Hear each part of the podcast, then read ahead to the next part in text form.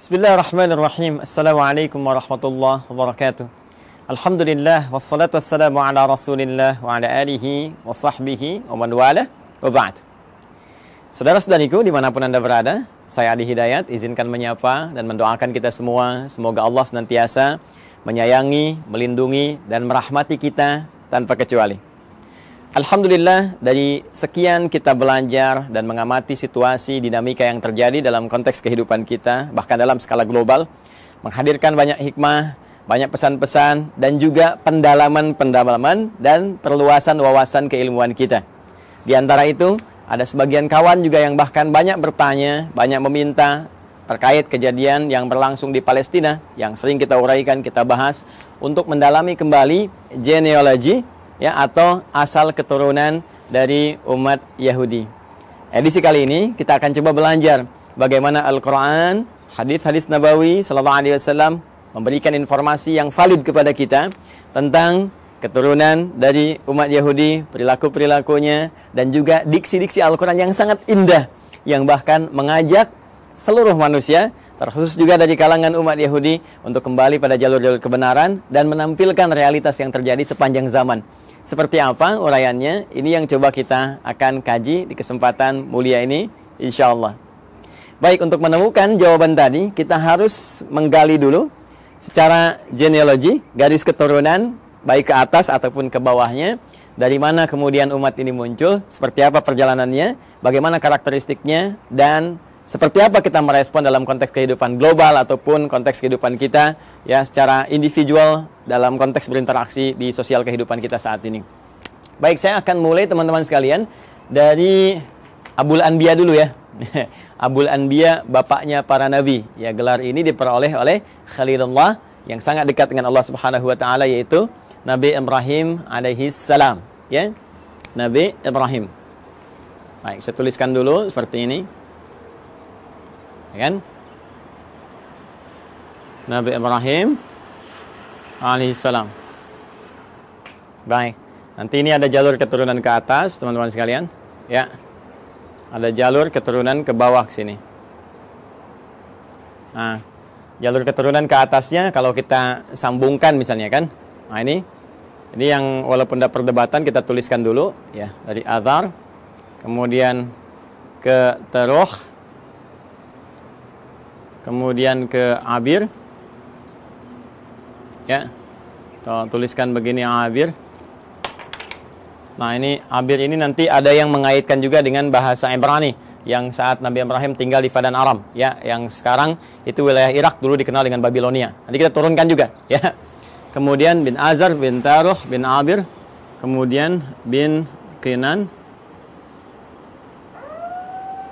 bin Arfakhshad Tuh, ini penting sampai ada alarm tuh di komplek. Ar-Fakhshad. Ah. Bin Azar, bin Tarukh, bin Abir, bin Kinan, bin Ar-Fakhshad, bin Sam. Kemudian di sini Sam. Sam. Ah. Kemudian bin Nuh alaihissalam. Nuh alaihissalam. Ayo teman-teman sekalian ya. Ah. Jadi ini Nabi Ibrahim alaihissalam ya keturunan tentunya nanti akan ketemu dengan Nabi Nuh dan Nabi Nuh pun akan tersambung kepada Nabi Adam alaihissalam. Tapi kalau kita bahas ke atas terlalu jauh nantinya ya. Jadi kita cukupkan sini dulu. Jadi Ibrahim alaihissalam bin Azar bin Taruh bin Abir bin Kinan bin Al-Fakhshad bin Sam bin Nuh alaihissalam. Ya. Dan Nabi Nuh alaihissalam ini nanti akan melahirkan generasi yang terus nanti berkembang ya menebar keturunannya generasinya di muka bumi yang sekarang kita menjadi bagian dari keturunannya ya terutama dari tiga keturunan beliau. Ya ini Nabi Nuh alaihissalam kan e, dalam sejarah disebutkan setidaknya ada empat kan ya, empat dari anak keturunan satu Kanaan, ya. Nah, ini yang kemudian e, tenggelam dalam banjir besar karena beliau tidak mengikuti arahan e, ayahandanya, ya. Kemudian juga nanti ada Sam. Nah, ini yang ke sini keturunan Nabi Ibrahim alaihissalam nanti dari sini ya, tarik jalur ke atas dari Sam, kemudian ada Ham, kemudian ada yang keempat Yafith. Ya, Yafith.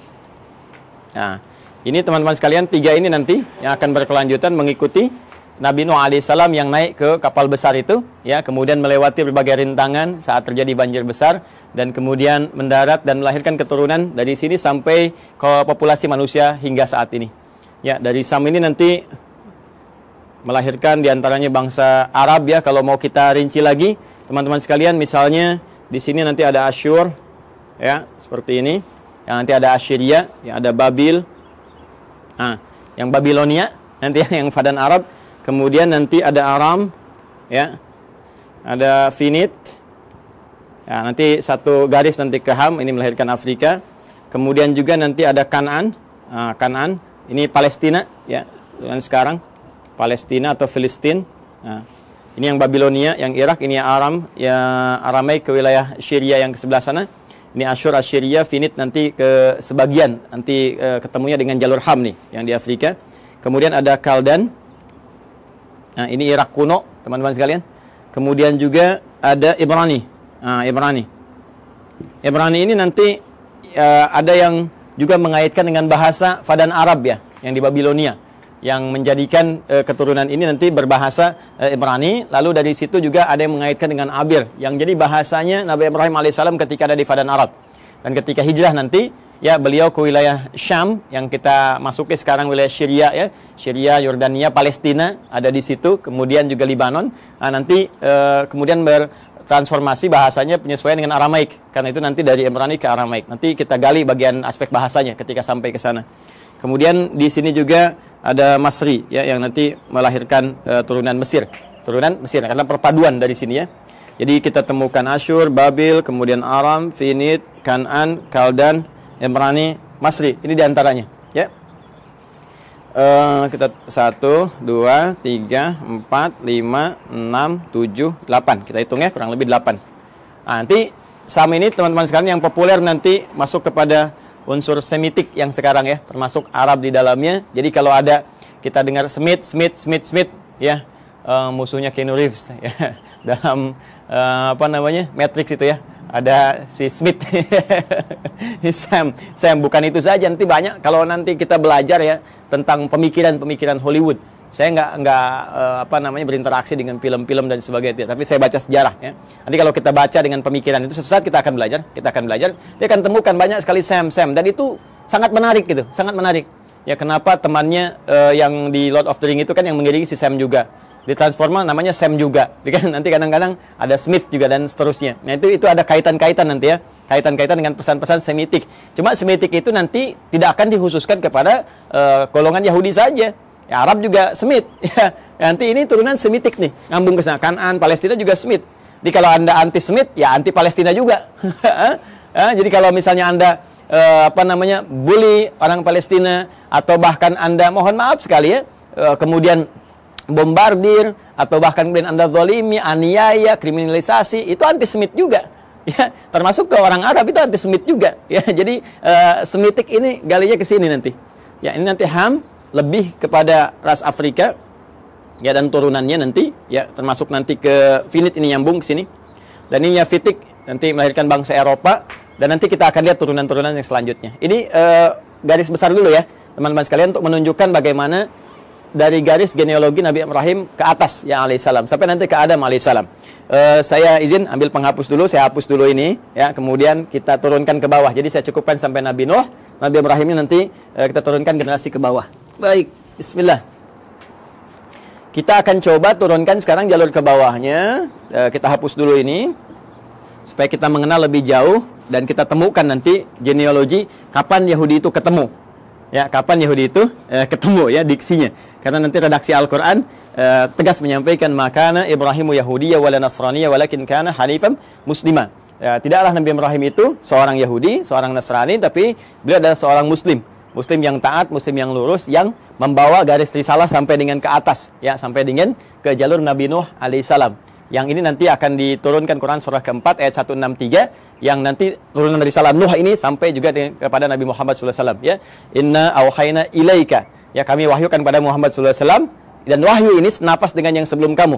Ya kama auhayna ila nuhin. Seperti kami wahyukan kepada Nuh dan nabiyina ya setelah nabi-nabi setelah beliau. Jadi nabi-nabi terus sampai ke Ibrahim sampai ketemu Nabi Muhammad SAW nah ini kurang lebih teman-teman sekalian sampai ke eh, Nabi Nuh ke atas ya dari Ibrahim terus sampai Nuh alaihi salam jami'an.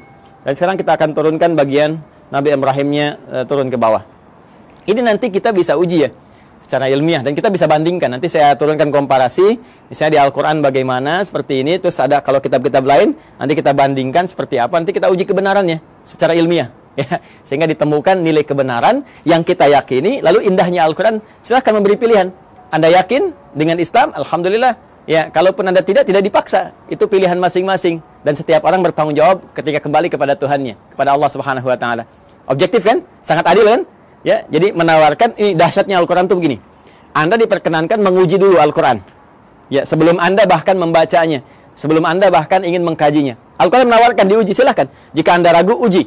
Ya wa in kuntum fi raibin mimma nazzalna ala abdina fa'tu bi suratin min mithli. Al-Baqarah ayat 23. Ya kata Allah, kalau Anda ragu terhadap wahyu yang kami turunkan kepada hamba terbaik kami, Muhammad SAW, silakan. Anda uji, datangkan semisalnya, ya coba cari, ada nggak karya manusia yang mirip, ya seperti firman Allah ini. Perhatikan bahasa saya, ada nggak karya manusia yang mirip dengan firman Allah ini? Kalau Anda ragu, uji. Dari sisi kebahasaan, silakan uji. Ya, bagaimana dahsyatnya ini?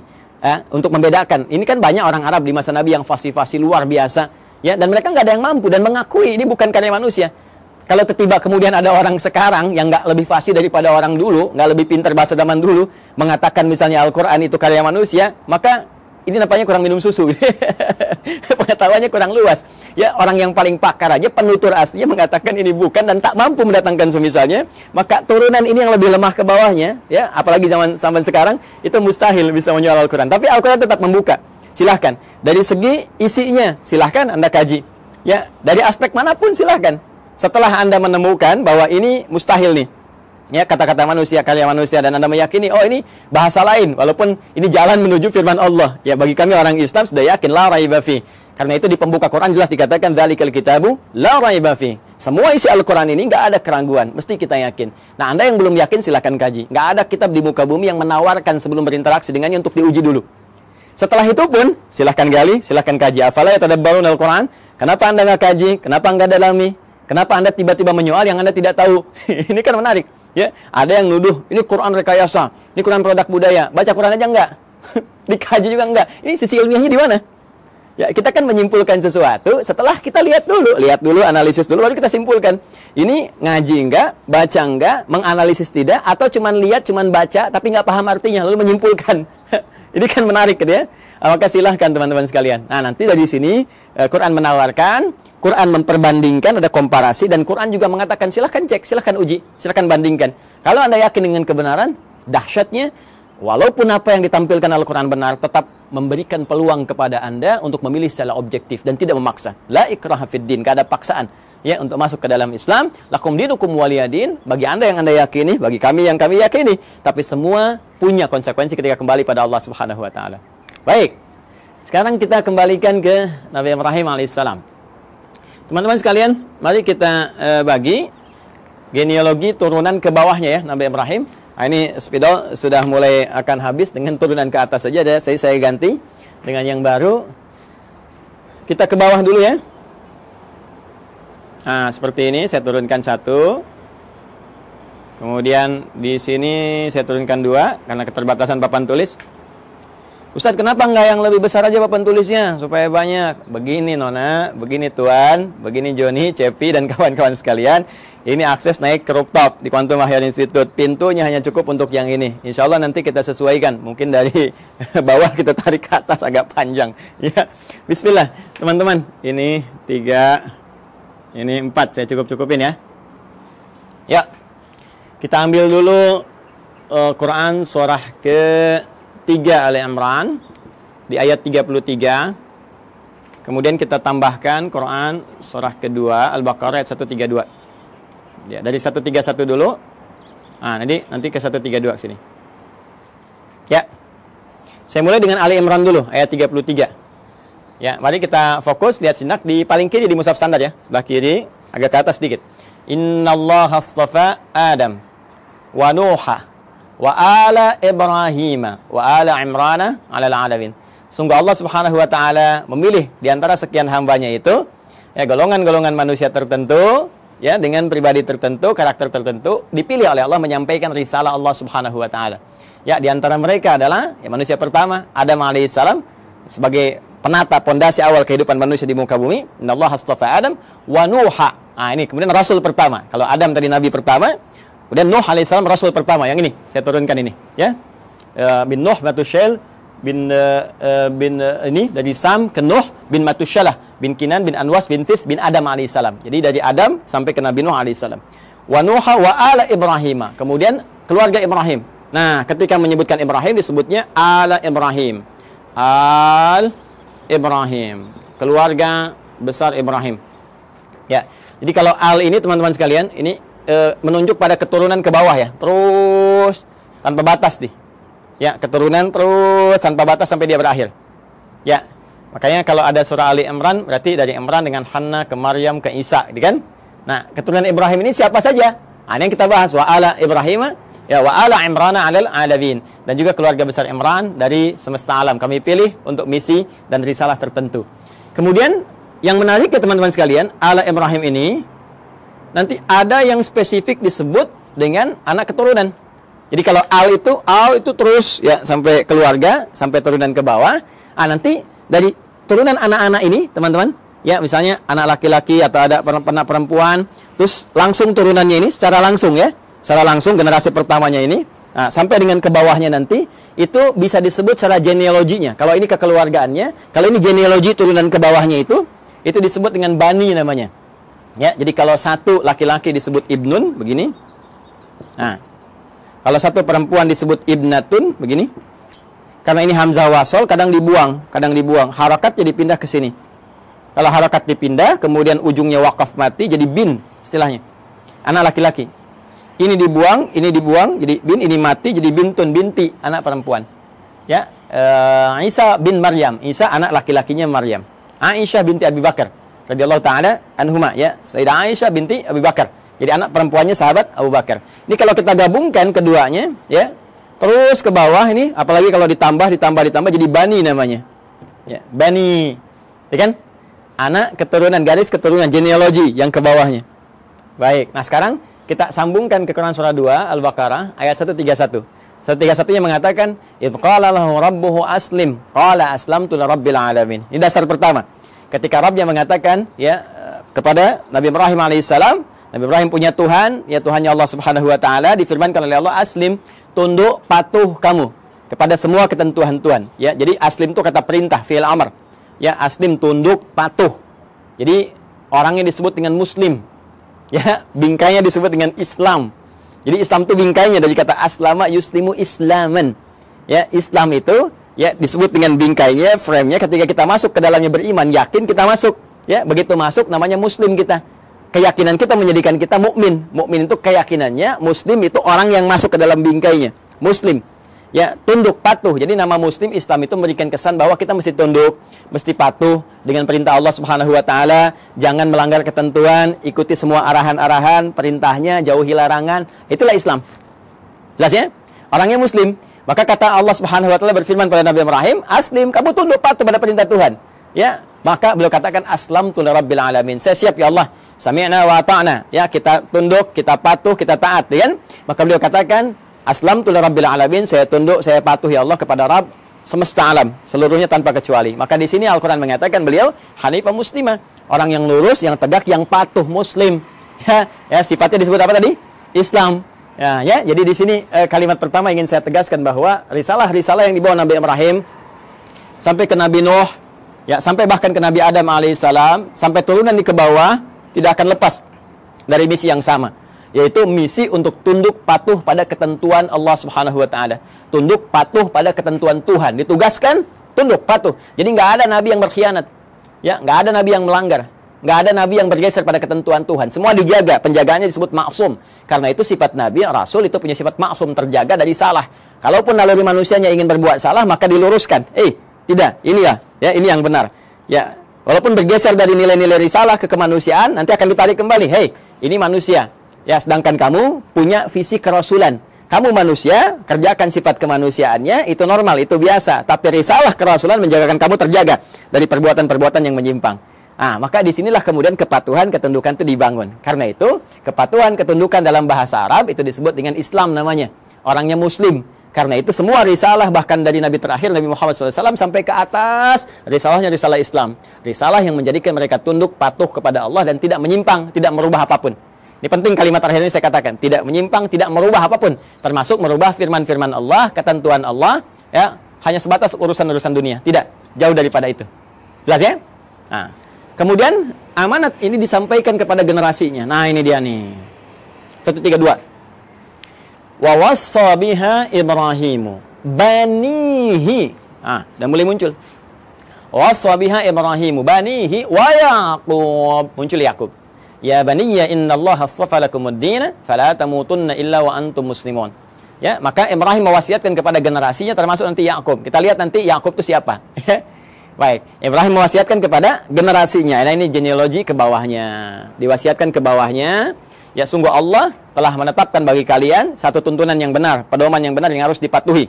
Ya, pedoman tuntunan frame tadi itu din ya.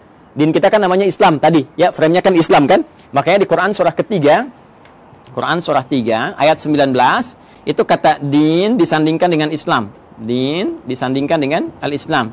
Ya. Inna dina indallahil Islam. Inna dina indallahil Islam. Tadi frame-nya disebut Islam, kalau kita masuk frame ya ke dalamnya karena yakin, patuh, yakin, patuh, tunduk, ya yakin tanpa ragu disebut iman, orang yang mukmin atau amana atau amanu. Jadi begitu kita masuk disebut ya ayyuhalladzina amanu. Frame-nya disebut Islam. Kalau sudah masuk mesti tunduk, patuh untuk mengerjakan semua ketentuan. Makanya nanti semua ketentuannya disebut silmi namanya. Quran surah kedua ayat 208. Ya ayyuhalladzina amanu, ay orang yang telah yakin ya tanpa ragu, udkhulu fis silmi. Maka tunaikan semua ketentuan-ketentuan dalam frame ad-din ini. Apa framenya? Islam? Artinya harus tunduk, harus patuh. Ya karena itu di lain kesempatan Nabi Ibrahim menyebutkan di Quran surah kedua ayat 132 ya innallaha astafa lakumuddin. Allah telah memilihkan bagimu frame kehidupan yang ada pedoman di dalamnya yaitu Islam. Patuh ya. Ke siapa disampaikan? Bani. Bani kepada keturunan-keturunannya anak-anaknya secara genealogis ya Nah, nah, ini dia yang secara genetik kita akan turunkan. Siapa anak-anak ini? Bahkan di ayat ini diberikan kisi-kisi, salah satunya ada Yakub. Siapa Yakub itu? Kita yang coba akan turunkan teman-teman. Baik, izin saya hapus dulu ini. Yang ini saya hapus. Ya, supaya nanti kita mudah menurunkan keturunan secara genetik dari yang ini dulu. Bismillah, Nabi Ibrahim alaihissalam beliau kemudian menikah ya diberikan jalan oleh Allah Subhanahu wa taala untuk menampilkan risalahnya dan supaya risalah itu terus ya menyebar, meluas dalam generasi-generasi selanjutnya yang melanjutkan risalah ayahandanya tercinta yaitu Abul Anbiya. Maka Allah berikan kemudian uh, jalan untuk pernikahan. Nah, ini jalurnya untuk menikah, ya bukan hubungan sembarangan gitu ya. Maka adalah kemudian perempuan yang sangat luar biasa terhormat. Terhormat, perempuan baik, suci, akhlaknya mulia dan cantik jelita Nah, ini jarang sekali yang seperti ini itu Sayyidah Sarah. Ya. Masih di Padan Arab nanti ya, di Babilonia nanti e, bertemu jodohnya dengan beliau. Kemudian nanti di sini ada uh, Sayyidah Sarah binti Am Al-Khalil. Am Al-Khalil. Nah, Am Al-Khalil ini binti pamannya Nabi Ibrahim sendiri. Jadi Nabi Ibrahim punya saudara, punya paman juga, nanti punya anak namanya Sarah, perempuan nanti menikah. Ya. Makanya disebut Sarah binti Am Al-Khalil. Ya uh, Sarah binti pamannya Nabi Ibrahim sendiri atau saudaranya ke atas ya nanti di Babilonia dinikahkan nanti dengan ini nanti kita akan turunkan kemudian dengan Sayyidah Hajar alaihissalam ya al-Qibtiyah al-Misriyah al-Qibtiyah al-Misriyah al-Misriyah ah seperti ini. Baik umumnya manusia saat ini atau kebanyakan itu kan? Orang-orang saat ini mengetahui dua ini ya. Sayyidah Sarah, Sayyidah Hajar. Sayyidah Sarah, Sayyidah Hajar. Istilah Nabi Ibrahim. Padahal nanti ternyata ada lagi. Yang ketiga namanya Kantora Kantora bin Yaktan binti Yaktan Kantora binti Yaktan ah ini dia ada Kantora binti Yaktan ketiga dikenal juga dengan Kentura ya Kentura bukan Pantura ingat ya Kantura kantorah ya. Dan yang ini yang keempat, yang keempat di sini Hajun. Sayyidah Hajun binti Al-Amin. Masya Allah.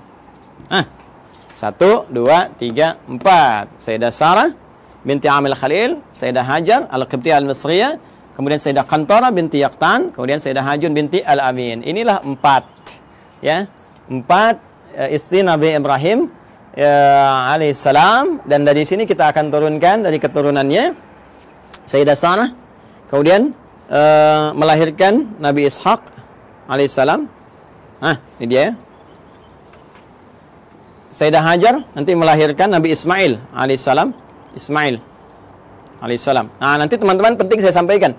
Jadi uh, ini Nabi Ismail alaihissalam lahir duluan. Ya, lahir duluan. Saat usia Nabi Ismail itu 14 tahun, usia Nabi Ibrahim kisaran 120 tahun, dan usia Sayyidah Sarah itu 90 tahun. Maka lahirlah Ishak. Nah, ini kisahnya sangat menarik nih ya. Jadi Ishak itu di dalam bahasa Arab itu bisa seakar dengan kata dohak. Ya, dohak. Artinya tertawa bahagia. Ya, tertawa bahagia. Nah, kenapa ada ada kalimat ini? Ada sebagian yang menduga begini. Ada kaitan dengan Quran surah ke-11 ayat 71. Ya. Sampai dengan sama juga dengan isyaratnya di Quran surah ke-51 Adz-Dzariyat ayat 24 sampai dengan 29. di Quran surah 11 Hud ayat 71 itu jadi kisahnya begini. Kisahnya bahkan sampai viral ya, itu kisahnya ketika datang malaikat ya, beberapa rombongan malaikat ingin menuju kaumnya Nabi Lut. Dikisahkan di sini nih, Quran surah 51 buka ayat 24-nya. Di sebelah kanan agak ke bawah. Ya hal ataka hadits dhaif Ibrahim al-mukramin iddakhalu alaihi faqalu salam qala salam qaumum munkarun. Jadi datang uh, serombongan malaikat mampir ke tempat Nabi Ibrahim, tujuan utamanya adalah ke saudara beliau di Nabi Lut. Ya, jadi di situ di satu masa ada dua distrik berbeda, nabinya ada dua, rasulnya ada dua, tuh ya. Jadi nggak setiap masa nabinya satu, boleh jadi setiap tempat itu yang berbeda ada nabi juga. Nah ini keponakannya, Nabi Lut keponakan Nabi Nabi Ibrahim. Kemudian apa yang terjadi? Ketika akan datang yang menghukum umatnya Nabi Lut yang memang minta diadab ini keterlaluannya, minta diadab ya, maka malaikat mampir dulu ke tempatnya Nabi Ibrahim. Ketika itulah mengabarkan bahwa Sayyidah Sarah ini yang sudah usia 90 tahun itu akan punya keturunan. akan punya anak, akan mengandung. Maka di sini kemudian beliau disebutkan sambil menepuk wajahnya fasokat wajah wakalat ajuzun aqim. Beliau mengatakan, "Eh, apa yang seperti ini masih mungkin bisa punya keturunan?" Itu sambil berdiri. Berdiri itu bahasa Arabnya qaimun, qaim. Kalau perempuan tambah tak di ujungnya, imatun. Ya, jadi sambil berdiri menepuk begini sambil tertawa. Ya, ini uh, apa namanya? Yang seperti ini apa masih mungkin punya keturunan? Jadi ketawa gembira, gembira, tertawa tapi nepuk-nepuk, ya, seakan takjub dengan, keadaannya. Maka di Quran surah ke-11 ayat 71 disebutkan, "Wa imra'atuhu qa'imatun fadhahikat." Fabasyarnaha bi Ishaq. Ya. Masya Allah. Wa mra'atuhu sedangkan istrinya Nabi Ibrahim alaihissalam yaitu Sayyidah Sarah qaimatun langsung berdiri mendengar kabar itu. Ya ketika malaikat mengatakan di surah ke-51 ini ya kemudian mengatakan fabasyaruhu bi ghulamin alim dia akan dapat anugerah seorang anak yang sangat cerdas, gulamun alim. Kalau Ismail gulamun halim, kalau ini gulamun alim. Ya, halim itu cerdas dan perasa. Ya, tapi gulamun alim cerdas. Jadi anak kamu akan lahir darimu anak yang sangat cerdas gitu kan? Anak jenius cerdas maka langsung bangkit menepuk tertawa gembira. Apa mungkin yang masih begini masih punya keturunan ya maka di Quran surah 71 di Quran surah 11 Quran surah 11 Hud ayat 71 dikatakan wa mar'atuhu qa'imatun fadhahikat maka tertawa gembira dan sambil menepuk bagian pipinya fabasyarna habi ishaq. Kami kemudian anugerahkan kepadanya namanya anak bernama Ishaq ya, yaitu apa? Memberikan kesan bahwa eh kamu kaget sambil tertawa, kami berikan seorang anak yang akan memberikan kegembiraan pada dirimu dan menghadirkan tertawa bahagia, tertawa gembira. Artinya yang selalu membuat engkau riang, membuat engkau bahagia sampai engkau tertawa gembira dan terhibur. Jadi apa yang kau rasakan seakan-akan sedih gitu kan, seakan merasakan kapan punya keturunan, sekarang kau tinggal gembira aja. Anak itu akan memberikan kesan kau sambil gembira, tertawa dan sebagainya. Itulah Ishak. Jelas ya? Nanti ada Ismail dari Sayyidah Hajar, ya, uh, alaihissalam. Ini disebut di Al-Quran gulamun halim, anak cerdas yang punya empati tinggi, rasa tinggi. Sehingga nanti banyak kisah, uh, kita akan masuk ke kisah itu ketika akan menurunkan Ismail sampai ke Nabi Muhammad SAW. Ya, itu bagaimana bapaknya akan membawa tugas yang tidak mudah meninggikan bangunan Ka'bah yang hancur atasnya di masa Nabi Nuh itu tiba-tiba nanti Ismail datang membawa batu merasakan bagaimana beban kerja ayahnya pengen bantuin ya sehingga ketika Nabi Ibrahim mulai bekerja tapaknya disebut makam Ibrahim Nabi Ismail membawa batu disusun-susun, susunannya disebut dengan hijar, hijar Ismail. Sampai sekarang sudah ada di area Ka'bah. Nanti puncaknya saat peristiwa kurban itu. Nanti ya supaya nggak terlalu panjang, kita berhenti dulu di sisi e, genetik dulu ya sampai sini. Nah dari e, Kantora, Sayyidah Kantora, ini juga nanti menurunkan ada keturunan-keturunan. Ya di antaranya nanti satu Madian. Nah nanti teman-teman pernah dengar Nabi Musa alaihissalam ketika dikejar-kejar ya, prajurit Firaun ya, dalam peristiwa itu kan pergi ke Madian dulu kan. Nah, ini nanti ada keturunan dari Sayyidah Kantorah. Kemudian ada Madian, ada Zamran. Ya. Kemudian yang ketiga ada Suraj. Nah, kemudian juga kita temukan ada Yukshan. Yukshan. Nah, atau Yakshan, boleh dibaca Yakshan, Yukshan. Kemudian juga yang kelima ada nasak atau naksan. Ya, nasak ya atau ada yang menyebutkan nakshan, ada yang menyebutkan nasak ya. Yang keenam sebetulnya ada enam anak, cuma yang enam tidak diketahui, tidak disebutkan. Jadi di Madian, Zamran, Suraj, Yuksan, Nasak dan yang keenam ini tidak disebutkan ya. E, referensi ini, teman-teman, referensi yang ini ditemukan di kitabnya. E, namanya kita kasih ya sumbernya supaya nggak dikira ini ngarang-ngarang gitu kan atik nih e, nama kitabnya At-Ta'rif wal A'lam. Lam. Karya siapa? Syekh Abdul Qasim Abdul Qasim As-Suhaili. As-Suhaili. Nah. Ini bukan hanya saya yang pertama menyampaikan, bahkan dikutip pertama kali nanti yang di dalam satu kitab yang populer, nama kitabnya Al-Bidayah Ah, Al-Bidayah wan Nihayah. Karya Al-Imam Ibnu Katsir. Ibnu Katsir. Ah, kalau sama dengan cetakan yang kami jadikan referensi itu ada di jilid 1 halaman 407. Ya. Ini nanti disebutkan yang 5 cuma yang 6 nggak disebutkan. Ya, jadi ini ada Madian, Zamran, Suraj, Yaksan, kemudian Nasak, teman yang ke-6-nya tidak disebutkan. Ya kalau ada perbedaan-perbedaan sedikit e, tipis ya kayak ini misalnya nasak ada disebutkan naksan ini yakshan ada yang yuksan itu bacaan-bacaan di ahli bahasa atau ahli terjemah saja. Kemudian dari hajun ini juga ada kisan atau kaizan, gitu kan? Kemudian ada suraj namanya sama dengan ini suraj. Kemudian yang ketiga ada amim, ada juga yang menyebutnya umaim. Ya, seperti ini ada Kaisan, ada Suraj, ada Amim atau Umam, yang keempat Lutan. Lutan. Hmm. Bukan Etan ya, Etan Tom Cruise. Lutan, Lutan. Dan yang kelima Nafis. Nah, yang kelima Nafis. Ya, ada di MUI ada Ustadz Kiai Khalil Nafis. Jadi nanti nasabnya ke Nabi Ibrahim dari Sayyidah Hajun binti Al Amin. Nah ini ya keturunan Nabi Ibrahim alaihissalam. Jadi dari sini satu, Sayyidah Sarah melahirkan Ishak, Sayyidah Ismail melahirkan Sayyidah Hajar melahirkan Ismail, dua kan? Kemudian dari Kantora itu ada enam, satu tidak diketahui, nanti dua tambah enam delapan.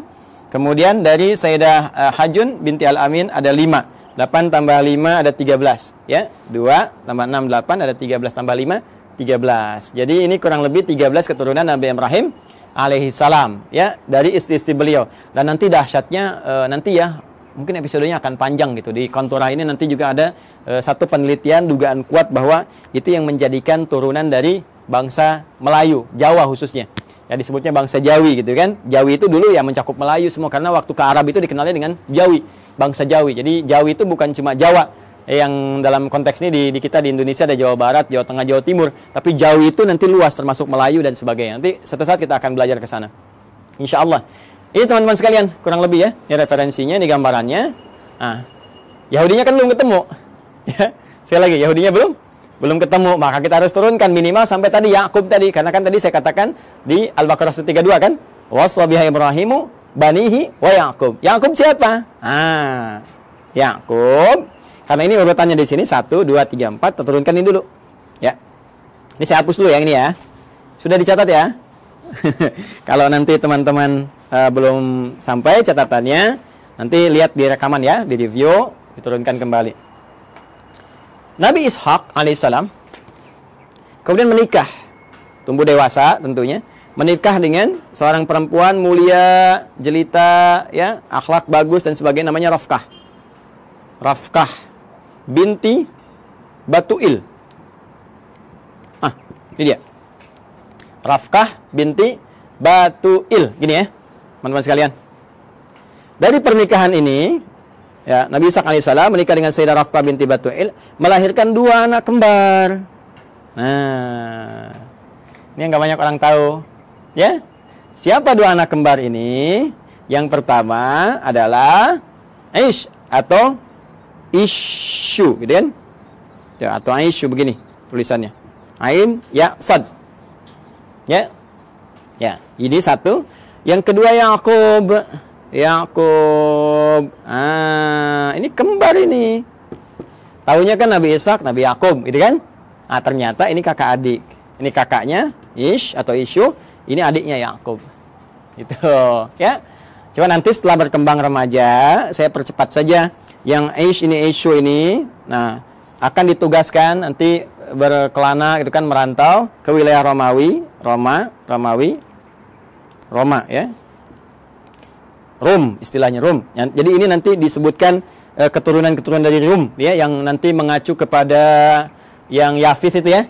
Yang Yafis generasinya itu asal e, generasi awal, cuma nanti yang ini yang memajukan, yang memberikan istilahnya arahan-arahan, gitu kan, mensibgo dan sebagainya, ini nanti Aish atau Aishu. Ya, jadi sudah ada Romawinya, sudah ada Romnya, cuma ini nanti ke sini, ke sini dan beraktivitas banyak di sini. Ya, dan ini nanti akan nyambung kepada generasinya Yafith e, yang dari Nuh alaihissalam tuh ya, yang Yafitik itu. Ini saya berhenti dulu sampai sini. Saya akan teruskan ke sini. Nabi Yakub kemudian diminta ya oleh ayahandanya Ishak alaihissalam untuk pergi ke Padan Arab.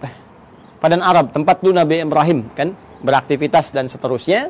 Di Padan Arab ini, nah ini sudah ada sudah kelihatan gitu ya, ada isyarat-isyarat bahwa ini kalau sudah jalurnya ke sana, ini ada jalur-jalur risalah, jalur kenabian dan sebagainya. Maka dimintakan untuk bertemu dengan abangnya Rifkah ini. Ya, abangnya Rifkah. Beliau punya abang, ya berarti paman ya ke sini ya, paman ya, atau Pak D-nya gitu kan. Nah, punya abang namanya Laban. Laban. Ya, di sini punya abang namanya Laban. Ada juga yang menyebut dengan Laman namanya. Laban atau Laban. Laman, Laban. Bukan Gaban ya. Laban. Laban atau Laman. Nah, Laban secara singkat ini punya dua orang anak. Ya, saya ulangi ya, punya berapa orang anak? Dua orang anak. Nah, teman-teman sekalian, singkatnya ketika eh, Nabi Yakub alaihissalam itu datang ke Padan Arab, kan ke Babilonia, mencari dan sebagainya, maka e, setelah perjalanan itu ditemukanlah nanti salah seorang perempuan bertanya kepadanya dan ditunjukkan tempatnya Laban. Ternyata itu anaknya. Siapa anaknya itu? Namanya Rahil. Satu, Rahil. Jelas? Nah, ini anak yang pertamanya. Nah, kemudian teman-teman sekalian setelah tinggal di sini ditemukan juga ah, kakaknya Rahil. Jadi eh, yang pertama eh, bertemu dengan Rahil dulu, ini adiknya, adik. Nah, kemudian yang kedua bertemu dengan eh, kakaknya Rahil, dipertemukan dengan kakaknya Rahil, ya. Ah, siapa namanya? Nah, kakaknya Rahil ini namanya Laia, kan? Laia atau juga ada yang menyebut dengan Lea. Nah, kan? Laia atau Lea. Nah, secara singkat ternyata beliau ini ditugaskan untuk menyampaikan pesan kepada Laban supaya ini bisa besanan. Nabi Ishak bisa besanan dengan Laban. Maka dimintalah untuk menikah, memilih salah satunya.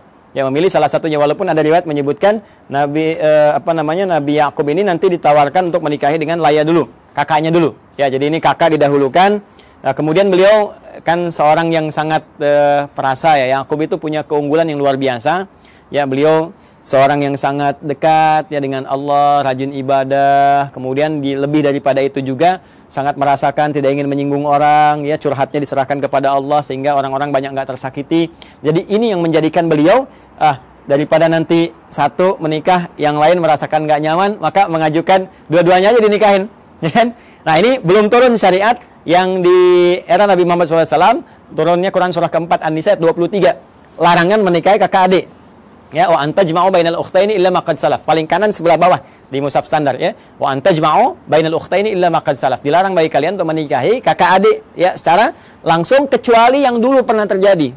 Ya, karena keadaan sekarang beda. Dulu orang bisa mengendalikan, bisa tahu, bisa paham dan untuk menjaga keturunan yang sangat terbatas keadaannya pada waktu itu. Sekarang sudah banyak menyebar. Makanya dilarang sekarang menikahi kakak adik dalam satu mahram. Ya dulu masih berlaku illa ma qad salaf. Maka dinikahilah kemudian uh, Laya ini pertama kali dan kemudian Rahil yang kedua dinikahi. Ya. Dari Laya ini turun keturunan teman-teman sekalian ada enam orang anak. Ya, enam orang anak ini Rabin. Kemudian dua Sham'un. Sham'un atau Simon. Dan yang ketiga Levi atau disebut juga dengan Lewi. Ya, Levi itu ya, Levi. Tulisannya begini, bukan Levis ya, Levi. Levi, gini. Empat Yahuda. Yahuda. Nah. Kemudian yang kelima Izaka. Ya. Yang keenam Zabulun. Nah. Dari Rahil melahirkan dua orang anak, ya. Satu Yusuf alaihissalam, Rahil. Ya.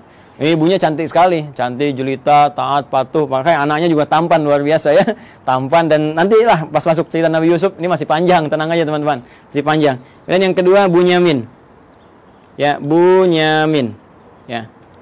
Baida Royani nggak masuk sini, maaf ya, bercanda. Ini yang Yusuf dengan Bunyamin, ya.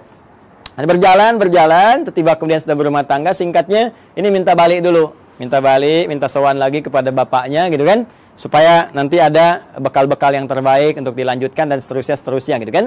Nah, nanti eh, teman-teman uh, sekalian sebelum kembali ini oleh Laban dihadirkan asisten rumah tangga untuk bantu baik kepada Rahel ataupun Laya supaya tugasnya lebih mudah karena tahu tugas Nabi Yakub pasti akan berat. Maka dikirimkanlah kemudian dua orang untuk bantu Laya dikirimkan Zulfa atau Zalfa ya Zulfa atau Zalfa. Nah, kemudian dari uh, Rahel pun dikirimkan Balha ya Balha untuk membantu. Dan Nabi Yakub melihat, oh ini akan di rumah nih, banyak interaksi, ya daripada nanti aneh-aneh, lebih jadi mahram sekalian. Mahram sekalian supaya membantu ada dalam lingkup keluarga. Makanya dinikahilah kemudian ini juga sehingga empat lah, genap empat istri Nabi Yakub alaihissalam. Ya nanti dari sini apa namanya ada dua anak lagi, ya dari Zulfa dan dari Balha dua anak lagi ini papan tulisnya nggak cukup nih kalau saya tuliskan ada dan ada Jad dan uh, yang lainnya jadi dari sini saya sebutkan dua teman-teman sekalian, ada dua. Ini pun dua. Ya. Jadi dari sebelumnya enam dari Laya, tambah dua dari Rahil, enam tambah dua, delapan, tambah dua dari Zulfa, sepuluh, tambah dua dari Balha, dua belas. Inilah dari dua belas keturunan Nabi Yakub alaihissalam. Yakub alaihissalam. Ini keturunannya ada berapa? Ada dua belas. Yakub ini masih mengalami tentunya masanya bapaknya Ishak dan ada yang menduga juga masih bertemu dengan uh, Nabi Ibrahim. Jadi Nabi Ibrahim punya anak nanti Nabi Ishak punya cucu Nabi Yakub, tapi keturunan ke sini belum tentu jumpa. Ya, di yang cicitnya lagi sampai ke Yakub masih ada. Maka Yakub meneruskan wasiat bapaknya Ishak, Ishak meneruskan wasiat bapaknya Ibrahim. Makanya sering kali ditemukan kalimat ya Ismail wa Ishaqa wa Yaquba gitu kan wal asbat. Asbat ini 12 ke sini. Jadi Yakub meneruskan ke sini. Ya, nah ini teman-teman sekalian gambaran ini. Nah, eh, Nabi Yakub ini seperti saya katakan tadi, nabi yang sangat baik, taat, patuh, gitu kan? Uh, ciri-ciri hamba lah. Hamba dalam bahasa Arab disebut abdun. Dalam bahasa Ibrani pada saat itu disebut dengan Isra. Isra. Ya, hamba siapa ya? Hamba Allah. Jadi kan puncak pujian Allah kepada ya ciptaannya, makhluknya, manusia itu sifatnya bukan disebut nabi rasul. Nabi rasul itu menunjuk pada tugas dan berita besar yang dibawa. Puncak pujiannya justru terletak pada kalimat hamba, abdun. Makanya Rasulullah SAW ketika diisrakan itu disebutnya dengan kata abdun subhanalladzi asra bi abdihi kan? Maka ini pun dipuji dengan sifat penghambanya itu Isra hamba Allah yang taat. Allah dalam bahasa Ibrani pada saat itu disebut dengan il. Ya maka disebut dengan Israel Israel Israel asalnya kata Israel ini menunjuk kepada Yakub alaihi salam. Mana Nabi Yakub ya? Nah di sini. Nih. Asalnya menunjuk kepada Nabi Yakub alaihissalam yaitu Israel ah ya, il ini sudah kita temukan juga di Jibril, Mikail, Israfil, Israel ya malaikatnya Allah Subhanahu wa taala. Israel hamba ya, il Allah yang taat yang soleh. Anak-anak tadi yang ini teman-teman masih ingat kan istilahnya? Ya kan? Kalau dikumpulkan semuanya menjadi bani kan istilahnya. Maka muncullah istilah Bani Israel. Bani Israel. Jadi asalnya konotasi Bani Israel itu positif. Anak-anaknya keturunan Nabi Yakub yang soleh, yang baik. Nabi Yakubnya yang soleh, yang baik. Nah itu disebutkan Bani Israel supaya memberikan kesan untuk ikuti bapakmu. Jangan menyimpang, jangan jauh-jauh. Makanya di Quran nanti banyak diksi menunjukkan ya Bani Israel, ya Bani Israel. Disadarkan lagi, hey Bani Israel, kamu ini kan punya kelebihan bapakmu itu baik, bapakmu soleh. Jangan berbuat seperti ini. Itu menodai cita keluarga. Ya, menyakiti bapakmu. Dan memberikan kesan yang tidak bagus itu dalam keluarga, dalam keturunan. Maka perbaiki, ajak balik. Bahkan nanti diajak untuk kembali lagi. Ketika menyimpang, ajak balik. Sifatnya disebutkan, kata kerjanya disebutkan. Nah, apa sifatnya itu? Apa kata kerjanya? Dan dari mana kemudian muncul generasi Yahudi? Ya kan? Ada yang mengatakan nih paham keagamaan, ada yang mengatakan turunan dari 12 anak yang ini muncul. Siapa 12 anak ini yang melahirkan Yahudi? Apakah itu paham benarkah paham keagamaan atau keyakinan atau doktrin tertentu? Ya, sampai kagetnya sampai tukang-tukang juga lewat ngasih intro. Kalau Anda mendengar, kita akan lanjutkan dan sambungkan di kesempatan yang lain insya Allah. Edisi yang perdana tentang genealogi Yahudi dalam Al-Quran hadis-hadis Nabi, dan fakta sejarah yang kita gali. Adi Hidayat, semoga bermanfaat. Assalamualaikum warahmatullahi wabarakatuh.